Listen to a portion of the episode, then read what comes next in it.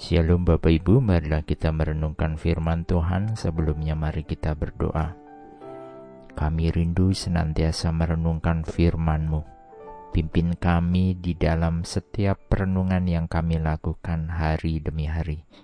Di dalam Tuhan Yesus kami berdoa. Amin. Bacaan saat ini diambil dari 1 Korintus 6 ayat 19 dan 20 1 Korintus 6 ayat 19 dan 20 Atau tidak tahukah kamu bahwa tubuhmu adalah bait roh kudus yang diam di dalam kamu? Roh kudus yang kamu peroleh dari Allah dan bahwa kamu bukan milik kamu sendiri. Sebab kamu telah dibeli dengan harganya telah lunas dibayar. Karena itu muliakanlah Allah dengan tubuhmu kita pasti menyukai rumah yang bersih, rapi, dan nyaman. Oleh karenanya, kita juga perlu mengalahkan rasa malas kita dengan menata, membersihkan, merapikan, baik itu perabotan ataupun kebersihan di lingkungan rumah kita.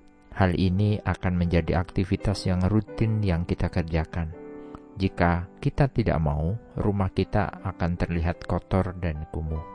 Bahkan, ada juga keluarga atau pasangan dalam rumah tangga tersebut memiliki kebiasaan dan keterampilan untuk memperindah rumah dengan pernak-pernik, entah itu untuk di dalam rumah, bahkan di lingkungan rumah dengan memperindah taman dan tanaman. Kenapa hal ini dilakukan? Karena kita tinggal di dalamnya dan kita akan merasakan aman, nyaman, dan senang ketika berada di tempat yang juga nyaman. Menjadi pengikut Kristus, kita percaya bahwa Roh Kudus tinggal di dalam kita. Tubuh kita dan hidup kita adalah bait Roh Kudus. Bait Roh Kudus artinya tubuh menjadi tempat atau alat Tuhan. Tuhan bertempat tinggal permanen di dalam hati kita.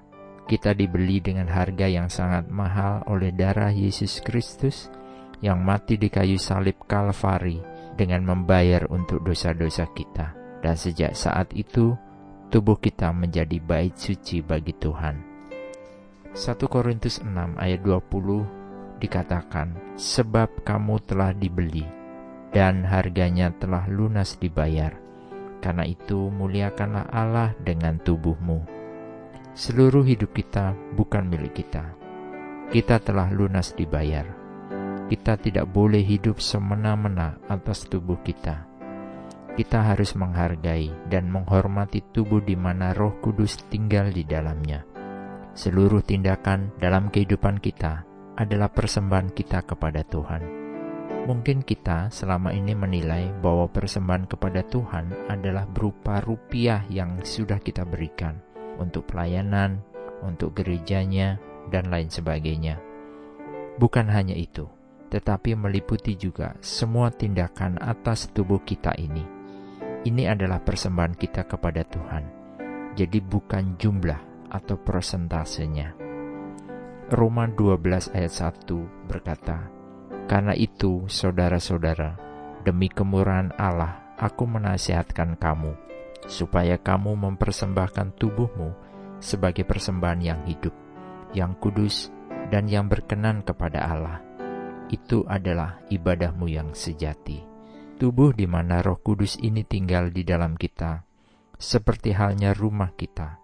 Kita perlu untuk senantiasa menjaganya, merawatnya, membersihkannya dengan senantiasa hidup kudus, menjaga kata dan perbuatan, bahkan pikiran kita untuk tidak mendukakan Tuhan.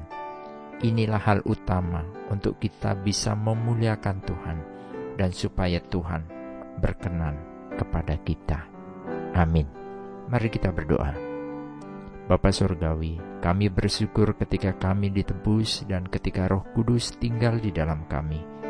Kami berdoa, kiranya kami menjadi saksi yang layak untuk kebaikan dan kasih karuniamu, dan agar tubuh kami menjadi persembahan yang hidup dan yang berkenan kepadamu. Di dalam nama Tuhan Yesus kami berdoa. Amin. Tuhan Yesus memberkati. Shalom.